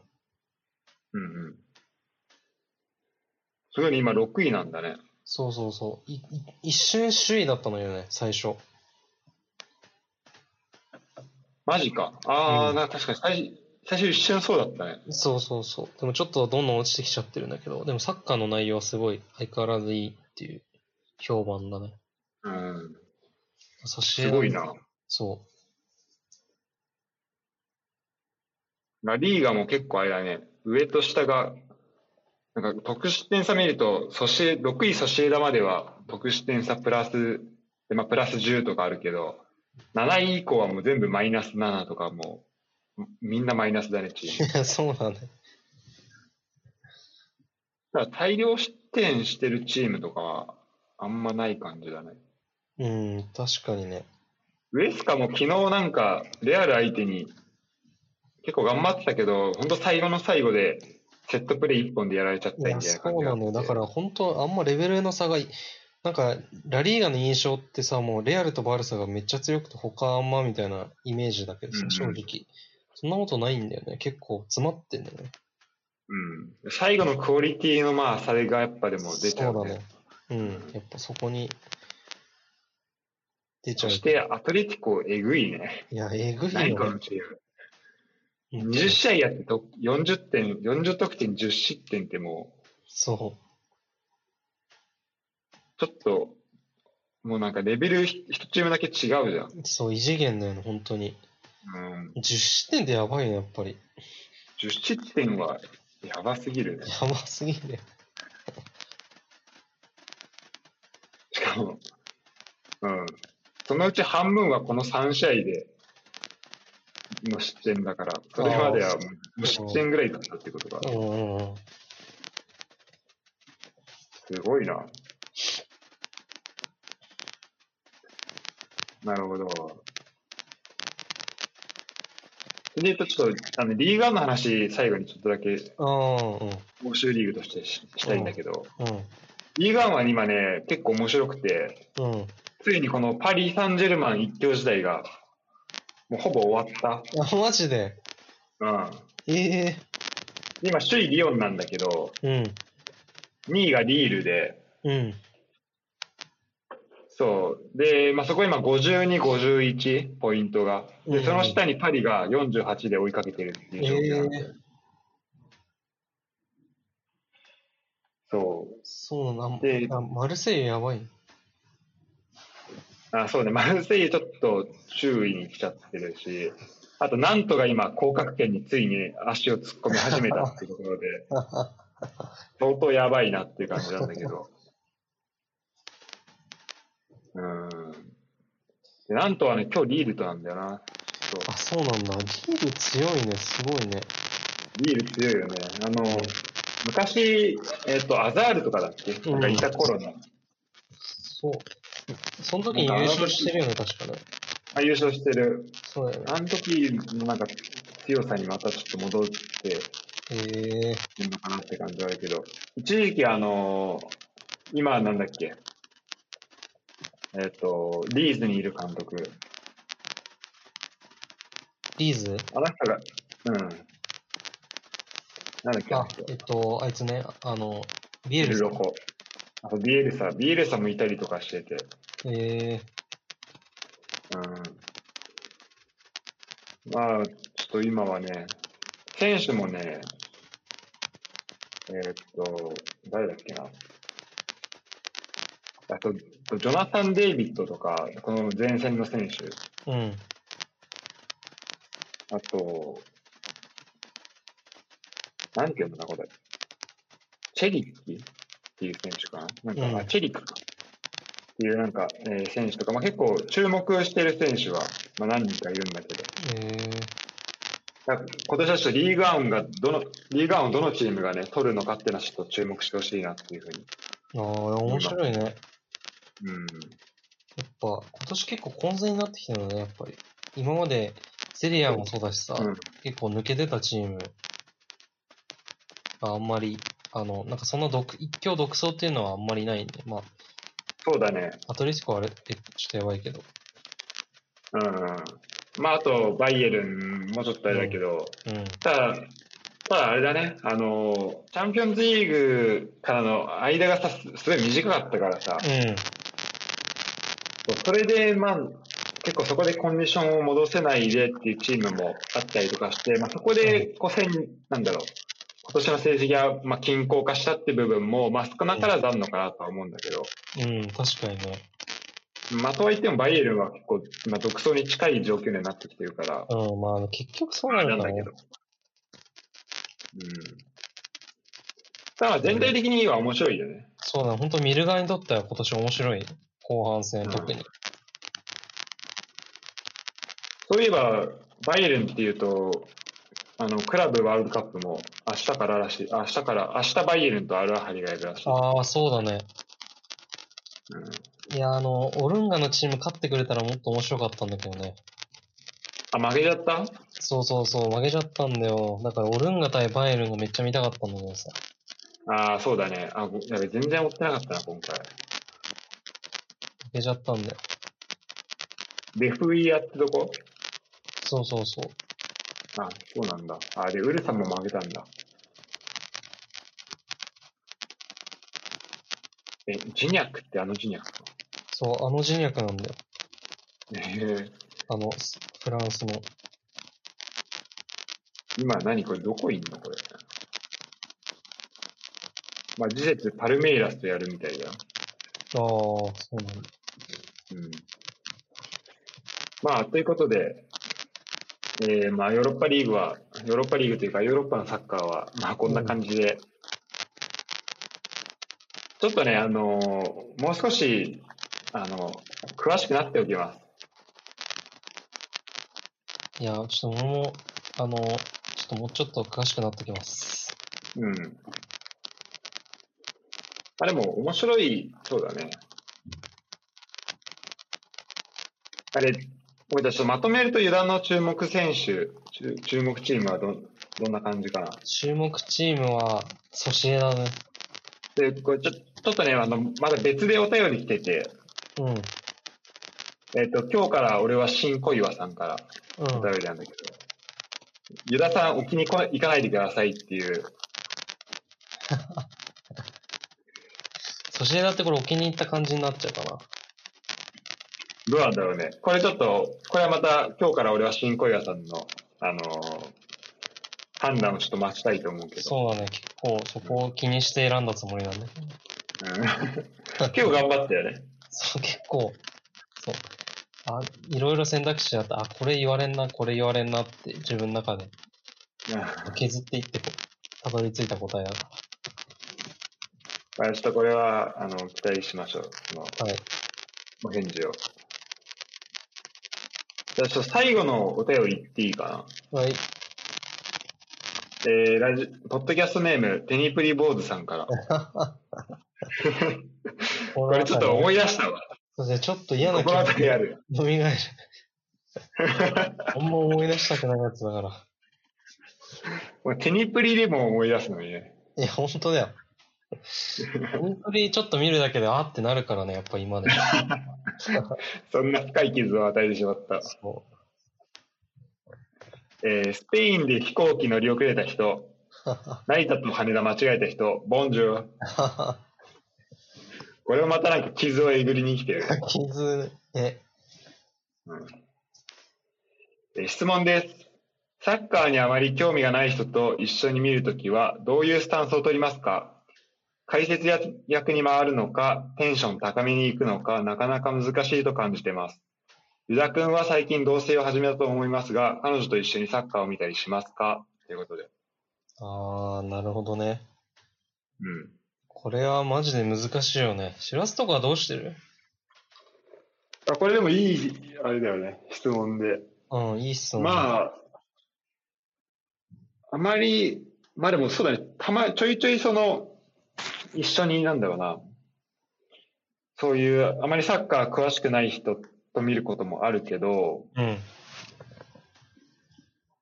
でもまあ、その解説というか、まあ、どちらかというとテンション高めに持っていくかな。ていうか、まあ、自分が楽しんでる、楽しむっていうのは、まあ、まずどっちにしろ、どちらにしろ大事なんで、うんうんでその中で相手がどれぐらい、まあ、楽しめるかっていうのは、まあ、もちろん一緒に行くときには、まあ、考えるんだけど、うん。うん。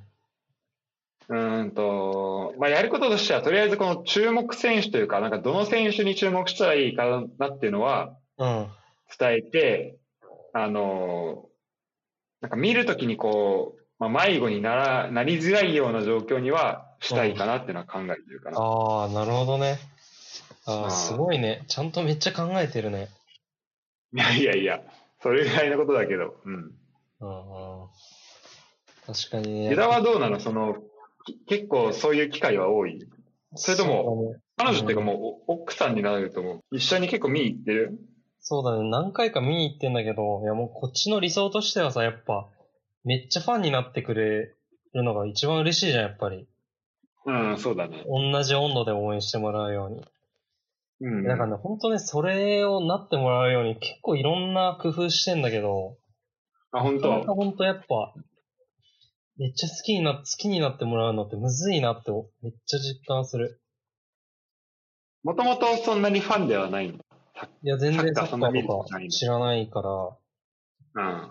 そう、なんか、なんだろうな、レッツのなんかビジュアルやるめ、すごい試合入る、はいはいはい。結構大事な試合見に来てもらったりとかさ、一緒に。それはここす、2、3年ぐらいのとここ。こそれにと3も、年ぐらいで。でうん、やっぱサッカーとか、やっぱレッツの魅力ってサポーターの雰囲気とかすごいじゃん。うん、そうだね。そう、だからやっぱそっちの方からも入ってきてほしいなと思って、いや、すめっちゃすごくないって言うんだけどさ、うん。なんかあんま響いてる感じないんだよね。 難しい、そこは。そう、むずい。めっちゃ。そのさまあ、あ去と、年の、そう、ACL の決勝のさ、サポーターのやつがすごいじゃん。うん、そうだね。 あれとか動画とかも何十回も見してんだけどさ、なんかあんま全然刺さんなくなってきて。結構スパルタで行ってるのね、じゃあユダは。そう、だから結構むずいわ。うん。まあ、あとあれだよね。あの、試合見に行った時やっぱさ、こう、あの、まあ、応援とかもそうだけど、うん。まあなんか、いやでもこれはね、サッカー好きだからそう思ってるのかもしれないけど、やっぱこうんう、試合内容とかも、なんか大事なのかなっていうふうに思っちゃうんだよね。あー、確かにね。それはある。でも、まあ、それも思ったんだけど、でも、あとはあれだよね、あの、サッカー以外のところでさ、やっぱ楽しめるところが少うないとちょっと厳しいよん。いね。や、そう、厳しい、確かに。もうほんとう、んしんどいだけになっちゃう、ただね。うん。まあ、それこそ、なんか最初とかも、そこ最初の行くまでが本当さ、ただの移動になっちゃうじゃん。あいや、の、そうなんだよ、マジで。うんだからちょっとね、そこは辛いよね。だからそういう意味でも、ちょっと駒場の方が、いろいろ、その後の選択肢として結構あるし、そうそうそう、そうなんだよ。だから、リンゴでまあ他に近くになんかショッピングモールとかあるわけじゃないしさ、うんうんうん。なんか本当にガチ、ガチサッカー旅になっちゃうから1時間ぐらい電車乗って さ。そうだよね。そうしかもそうだよね。ユダいるところからだったらね、さらにそうだよね。しんどいやっぱ、それは。大変だよね、やっぱ好きになってもらって。俺はなんかもう、そういう人と見るときは別になんか好きになってもらわなくても、うん。なんかそこをね、もはや目的としてないから、もうなんか一緒に見てくれてるだけでありがたいし、まあまあ、一そ緒うにな行んってだるよね。っていう、そう、ところだけで、まあいいかなと思ってるから、うんあとはこの2時間とか、まあうん1時間半とかが、まあ無駄にならないように、うん。ぐらいには、こう、こうこうだよみたいな話はするけど、うん。で、それした時の、まあ相手の反応だよね。で相手うをんさ、そうだねサッカー好きにさせることは別にできないから、うん、そうそうその時になんかめちゃめちゃ食いついてきてくれたら、まあもうちょっと詳しく説明するけど、そうだね。確かに、もうなんか、やっぱ向こうの、こうなんか能動的なやつがないとやっぱ無理だから、っていうのはすごい感じた。だからもうそうじゃなかったら、まあ、あと話するとしても、例えば、なんかもっと小ネタ的なね、なんかすそうそうそう。このサポーターとこのサポーなんかすごい仲悪くてみたいなとか、そうそうそう。あちょっとと、、あそこの柵柵はなんかむか、かつてはなんかみ水、水風船をこう投げ合う壁として使われてましたみたいな、そういう話はするけど、そうだね。うん。確かに。そはう、いそういう面じゃなんかあの、ちょっと前だと森脇がいたから、はいはい。 そうで、森脇がなんか点入れた時にコオロギが真顔で見てる動画し、あ画像知ってるそんなのあなんんかだあ。るのよ。なんかヘディングで入れて、森脇がうわーって言ってんだけど、それをマジで真顔で眺めてるゴール、入った瞬間のコオロギの顔があるのよ。うん。それはめちゃくちゃ面白くて、それはなんか結構知らない人に見しても、すごい笑ってくれて、あ、受ける。うん。そう、それでなんか、コオロギも結構面白いじゃん、みたいな。うで、んなんか、森脇面白いやいいキャラだつだね、みたいな。そっから結構入ってもらえるっていうのはね、ちょっと思っああ、なるほど、なるた。ほそど。うだから今なんか、コオロギのことはめっちゃ好きなのよ、今、奥さん。あ、そうなんだ。そうそうそう。いや、もう、でも、それだけで素晴らしいね。 それ、いやでもほんと頑張ってそこまでだけどね。めちゃめちゃいろいろやろうとして、そコオロギ好きまではいけたけど。え、他どんな工夫したのえー、そうだね。いや、でもほんとコオロギで言うと、チキン食べに行ったし。いおおや、で、あと、ー、すごいね。そう。もう本当家で YouTube でなんか、レッツ流しまくったりとか。うん。それってさ、どんなスタンスで見始めるのあ、見たりとか行くの行くぞって言って、おい、コオロギの、コオロギのチキンを食べに行くぞって言って、もう連そうれなの、そうなの。いや、これは絶対うまいから食っといた方がいいっていう。てくる。 あ、そういう感じなんだ。えーそうそうそうあとそうだねもう、今からコオロギの動画を見るぞって言って。そうだね。まあ、それは、あの、あの、なんとなく見てて、うんまあ、食いついてくれたらいいな。でも、まあ、それは食いつかないわな。うん。 そうかもね。、そううんなかなか、こう食いつけはむずいわ。そう。だから、ちょっとこれ以上がちょっと難しいね。うん。そう。であと一個ちょっと改善してほしいのがさ、めっちゃ。うあん。の、サイスタさ、あの、練習、試合始まる前のさ、なんかあの、BGM ちょっとでかすぎない音量。 それよく言われてるよね。そうそう、やっぱあれ、き会話したいじゃん、やっぱりいろいろと。うん。なんか、いろいろ結構、む初めて見に行ったりする人とか、なんかいろいろ聞いてくるんだけど、なんか、きめっちゃ会話しづらいからさ、うん。結局なんかあんま喋んないみたいになっちゃって、そしたらやっぱスマホ見るわな。いや、あれさ、うん。 あれだよね、結構、最初行くとなんか、結構喉疲れてるわ、終いわや、った後。わかるさ。めっちゃ大声で喋ってたの、毎回。ずっとなんか。あれ、あれほんとなんとかしてほしいわ。うん、そうだね。うんで、今、それ、なんか、なんだっけな、なんか、それに関連したやつ、なんかでちょっと、そう思い出したのは、うん。なんかね、結構似たようなことをやるとこあって、なんか BGM を、なんかイベントが始まる前の BGM を結構、なんかだ気づかないぐらい、なんかどんどん大きくしていくんだって。へえで、そうすると、なんか、あの、お客さんもさ、その、前の会話とかどんどん、あの、は声大きくなっていくじゃん。ー。あで、それで、例えば、まあ、本番、なん、まあ、なんでもいいけあ。ど、なんか、あなあ。んかお笑いライブとか始まった時に、この、なんかリアクションの大きさが、なんか自然と大きくなっていくらしいよ。ああ、なるほどね。うん。そういうことか。だからもしかしたらそういうところもあるのかもしれないけど、へえでも、だとしてもちょっと大きいよね。 ー。そうなんだ。しかも結構序盤にでかいよ、音。いきなりね。いきなり。うん。そう、なんか、だんだん上がってる感じしないよ、ほんとに。俺結構小学生の時びっくりしてた気がするもん。なんか音を鳴るたびに。いや、わかるわかる。めちゃくちゃうるさいもんだって。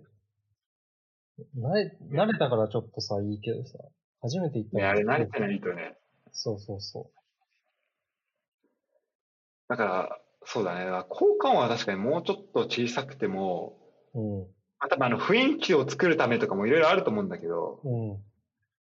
なんかね、もうちょっとバランスは取れる気はするよね。そうだね。うんそれは本当思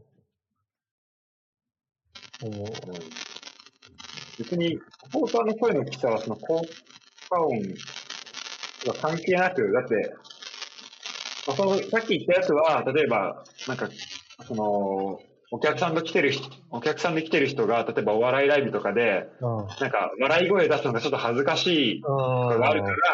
そこをなんか慣れさせるためってのはあるらしいんだけど、うん。うんでもさ、別に、ゴール裏で見てる人とか関係ないしさ、それ は。関係ない。うだってん、あれも、あんな駒場でもあんな大声出してんだから。そうそうそう。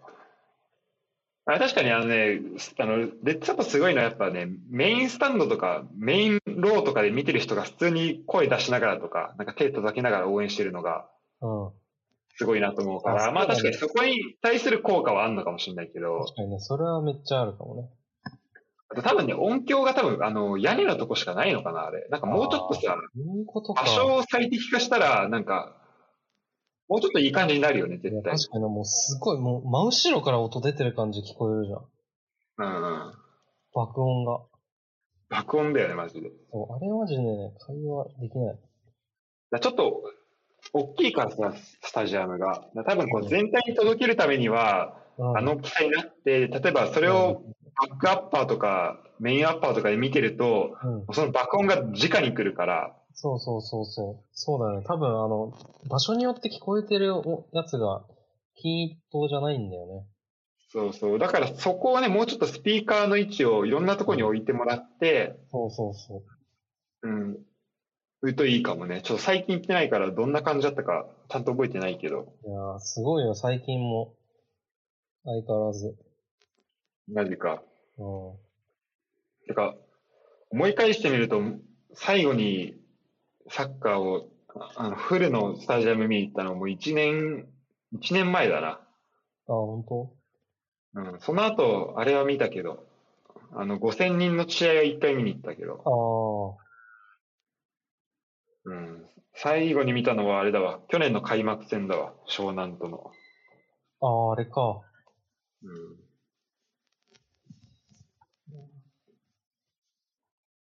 ですね。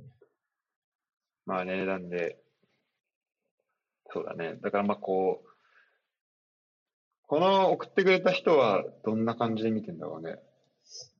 いや、そうだね。逆に聞いてみたい。うん。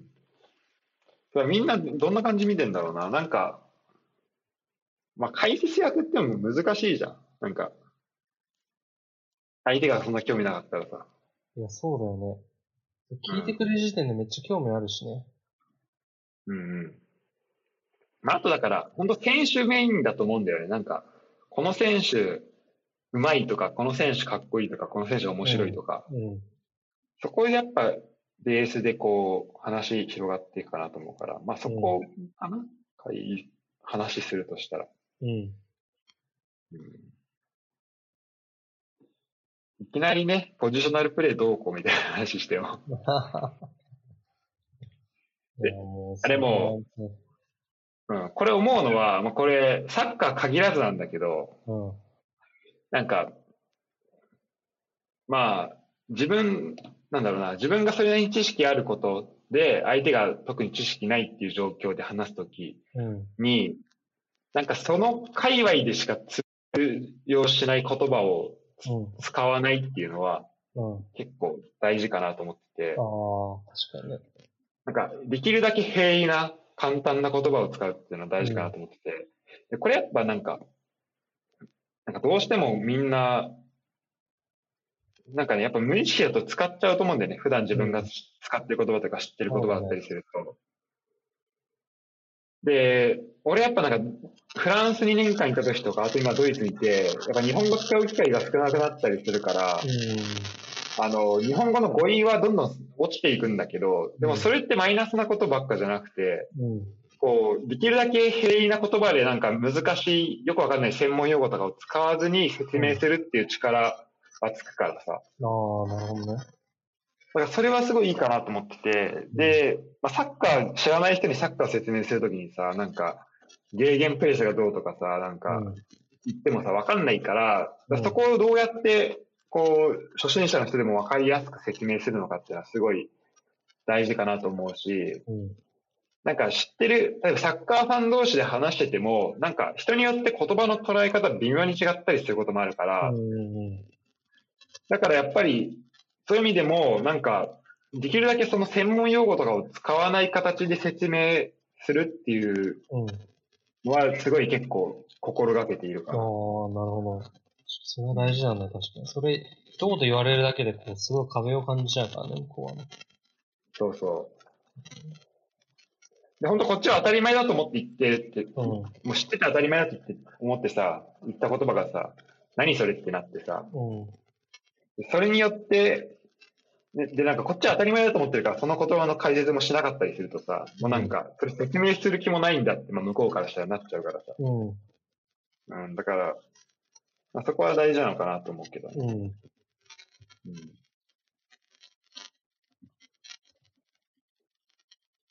あとどうですかこんな感じそうだね。こんな感じだね。うん。まあ、そうね、知らない人と、知らない人というか、初めて会ったような人と、またサッカーをね、見に行くような、まあ、そんな機会がどんどん増えていくといいけど、ですね。本当そういう世の中になってほしい、また。うん。でまた、そうだね。あの、まあ、一応、今月末から、予定では J リーグもスタートする予定だし、うん、そうだね。今はやっぱ、な、な、あの、人数制限してるからさ、あと、うんうん。あの、隣、サイスタとかだと隣に座っちゃいけないからさ、ああ、そうだね。そう、やっぱそういう状況で新たな人をどんどんファンにしていくっていうのめっちゃくちゃ難しい状況。それはそうだな。そうう、ん。もうちょっと離れてぼーっと試合見てれないでしょ、初めての人。うん、そうだよね。うん。拷問だよ目ね。の前で、そうそうそう。うん何が起きてるかよくわかんないみたいな状況でね。そうそう。まあ、横でなんか喋れる人いたのもないけど。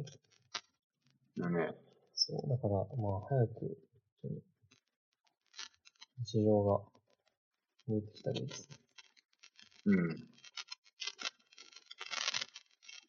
なるほど。じゃあ、今回は、はい。こんな感じですかね。はい。お便りも3ついただいて、ありがたい。あした。りがとうございました。ちょっとね、次回ぐらいで、ちょちょっと出張編で、今シーズンの J1 り順予想をまたしたいなと思うんだけど、ああ、いいね。片新近藤と、ううん。ん。ちょっと、まあ、その辺もやりながら、えー次回の、えー、コンキャストフットボール支部をお楽しみに。はい。ありがとうございました。ありがとうございました。えーお便りは、えーお便りフォームから、えー投稿できるんで、なんか質問とか、えーこういう話してほしいみたいなのがあったら、えーそちらからお願いします。はい。それではまた。